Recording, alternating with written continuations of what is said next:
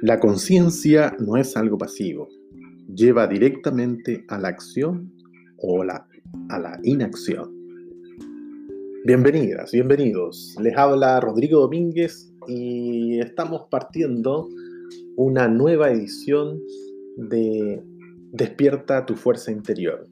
Este corresponde al episodio número 10 y vamos a continuar con la lectura del libro de Deepak Chopra Soluciones espirituales. La forma en que percibimos un problema influye inevitablemente en cómo tratamos de resolverlo. Todos hemos formado parte de grupos que deben llevar a cabo una tarea. Y cuando empezamos a conversar, cada participante exhibe aspectos de su conciencia. Algunos reclaman atención, otros se retraen en silencio. Aparecen voces cautas y pesimistas y otras de signo contrario. Todo este juego y despliegue de actitudes, emociones, papeles, entre otras, se reduce a la conciencia. Cada situación conduce a sí misma a expandir nuestra conciencia. La palabra expandir no significa que la conciencia se hincha como un globo, sino que podemos desglosarla en áreas bastante específicas. Cuando estamos en una situación, respondemos por medio de los siguientes aspectos de la conciencia. Percepciones, creencias, suposiciones, expectativas, sentimientos. Cuando se cambian estos aspectos, incluso unos pocos, se produce una transformación en la conciencia. Como primer paso para alcanzar una solución, es fundamental desglosar cualquier problema hasta llegar a aquellos aspectos de la conciencia que lo alimentan. Percepciones. Cada situación es distinta, según las diferentes personas. Donde yo veo un desastre, tú puedes ver una oportunidad. Donde tú ves una pérdida, yo quizá vea que me han quitado un peso de encima. La percepción no es algo fijo, es muy personal, muy subjetivo. De modo que la pregunta clave, cuando uno aborda el nivel de conciencia, no es cómo son las cosas, sino cómo son las cosas para mí. Poner en tela de juicio nuestras percepciones nos distancia del problema. Y con la distancia llega la objetividad. Pero la objetividad total no existe. Todos vemos el mundo según el cristal con que lo miremos. Y si confundimos lo que vemos con la realidad, solo es el tono del cristal que aparenta ser transparente. Avanzamos con las creencias. Las creencias. Como las creencias se ocultan bajo la superficie, da la impresión de que desempeñan un papel pasivo. Todos conocemos personas que afirman no tener prejuicios raciales, religiosos, políticos o personales, pero que actúan como alguien lleno de prejuicios. Es fácil reprimir las creencias, pero es igual de fácil no reconocerlas. Puede que aquello que los psicólogos llaman creencias esenciales sean las manchas más indelebles de uno mismo. En otros tiempos, por ejemplo, se consideraba una creencia esencial que los hombres fueran superiores a las mujeres el tema ni siquiera estaba sujeto a discusión y mucho menos se ponía en duda. Pero cuando las mujeres exigieron el voto, lo que se convirtió en un amplio y expresivo movimiento feminista, los hombres vieron que se ponía en evidencia su creencia esencial. ¿Cómo reaccionaron? Como si los atacaran personalmente, porque sus creencias eran su identidad. El concepto de esto soy yo está instalado en la mente, muy cerca de esto es lo que creo. Cuando uno reacciona a un reto, a un desafío, tomándoselo como algo demasiado personal, poniéndose a la defensiva, con ira y tosudez ciega, por lo general es que le han tocado alguna creencia esencial. Suposiciones. Como cambian según la situación en la que nos encontramos, las suposiciones, los supuestos, son más flexibles que las creencias, aunque están tan poco analizadas como estas. Si la policía te indica que pares en el andén, ¿no supones que has cometido una infracción y te pones a la defensiva? Cuesta ser lo suficientemente receptivo para contemplar la posibilidad de que el agente, el policía, pueda querer decirte algo positivo. Así funcionan los supuestos, así funcionan las suposiciones. Arremeten para llenar el vacío de la incertidumbre. En los encuentros sociales nunca hay lugar para el vacío.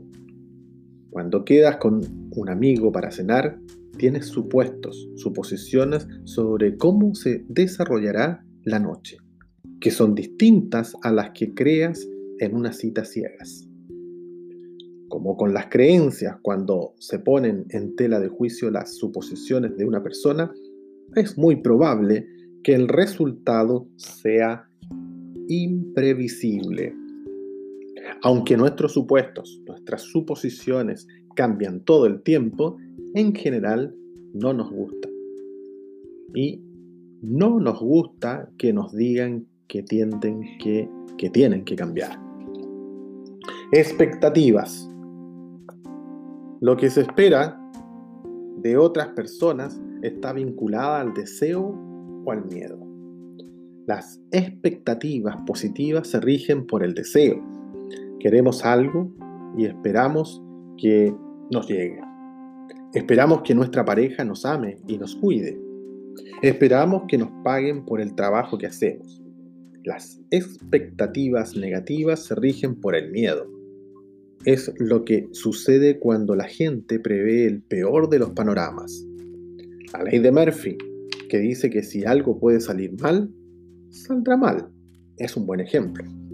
Como el deseo y el miedo están cerca de la superficie de la mente, las expectativas son más activas que las creencias y las suposiciones. Lo que uno cree sobre su jefe es una cosa, pero lo que le digan que le van a recortar el sueldo es otra cosa. Privar a alguien de lo que espera pone directamente en cuestión su forma de vida. Sentimientos.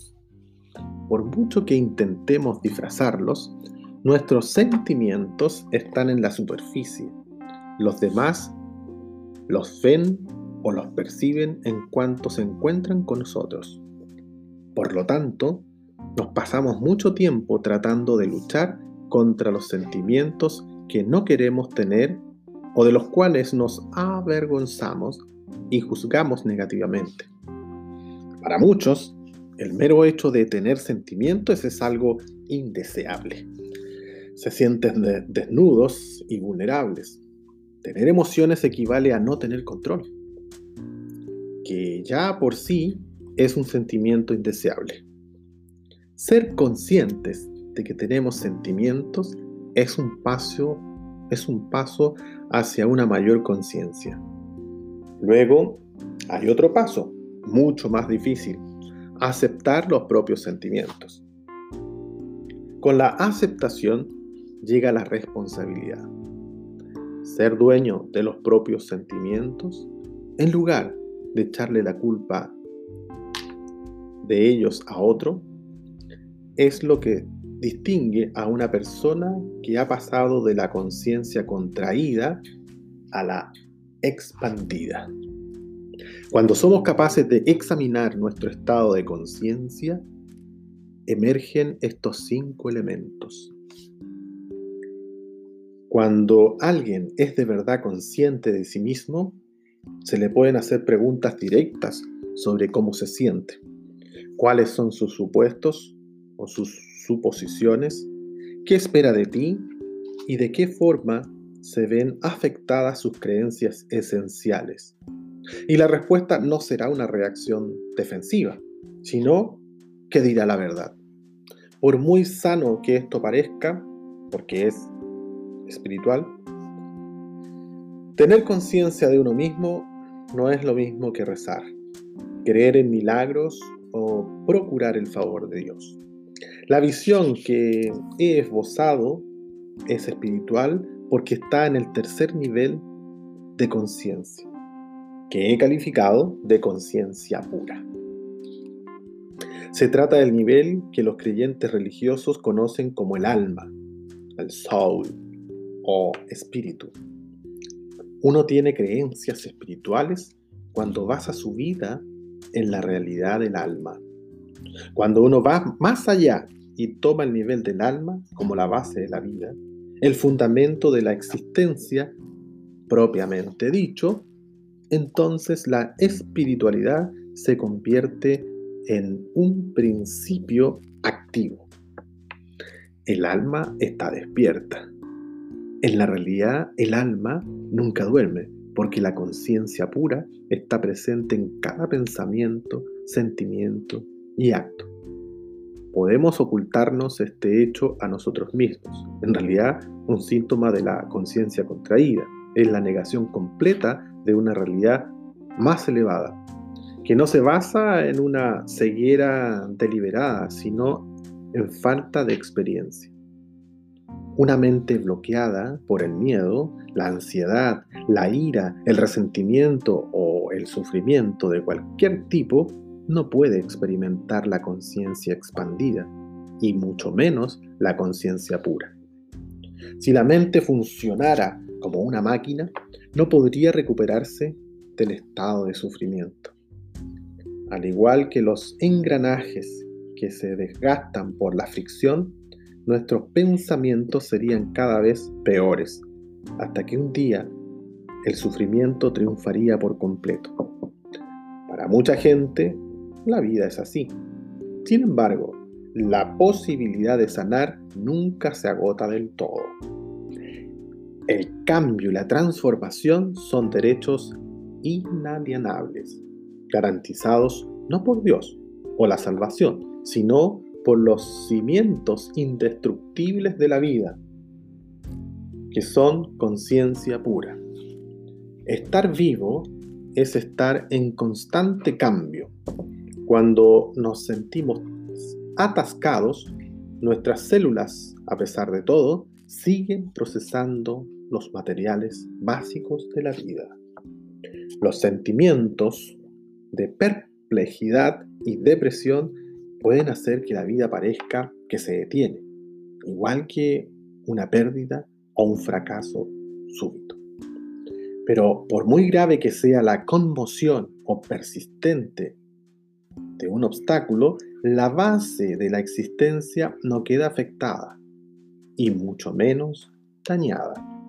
En las siguientes páginas conoceremos personas que se sienten atrapadas y perplejas, frustradas y estancadas. Sus historias parecen únicas desde su propio punto de vista, pero el camino para avanzar no lo es. Es otra de las razones de por qué las soluciones que se ofrecen son espirituales. Implican que primero hay que mirar, despertar y abrirse a nuevas percepciones. La espiritualidad es la forma más práctica de llegar a una solución, porque solo se puede cambiar aquello que para empezar se puede ver. No hay enemigo más insidioso que aquel ante el que estamos ciegos. No hay enemigo más insidioso que aquel ante el que estamos ciegos. Vivimos en una época secular, por lo tanto la visión de la vida que acabo de esbozar está lejos de la norma. De hecho, es casi la opuesta, porque aunque todos coincidan en que los edificios deben tener planos, la vida no los tiene.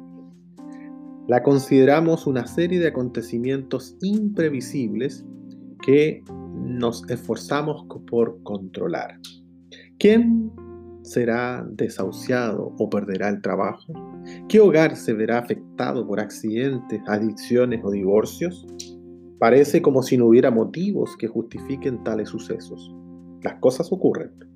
Los obstáculos se presentan según sus propias leyes o sencillamente por accidente. Cada uno justifica su propia conciencia contraída, contraída, aceptando esas creencias profundamente arraigadas. La naturaleza humana, nos decimos, está llena de impulsos negativos, como el egoísmo, la agresividad y los celos. Como mucho, podemos ejercer un control parcial sobre ellos a medida que aparecen en nosotros. No tenemos ningún control sobre el negativismo de los demás. Por lo tanto, cada día supone una lucha contra lo fortuito y contra la gente que quiere conseguir lo que desea aunque nos ocasione problemas o incluso pérdidas. Para empezar, para empezar a expandir la conciencia, debemos poner en tela de juicio esta concepción del mundo, aunque sea la norma social. Normal no es lo mismo que cierto. La verdad es que estamos enmarañados en un mundo que llevamos real. La mente no es un fantasma. Está firmemente arraigada en la situación completa en la que nos encontramos. Para ver cómo funciona, primero hay que abolir la separación entre un pensamiento, las células del cerebro, que ese pensamiento estimula la reacción física producto de los mensajes que reciben del cerebro y la acción que decidimos adoptar. Todas ellas son parte del mismo proceso continuo.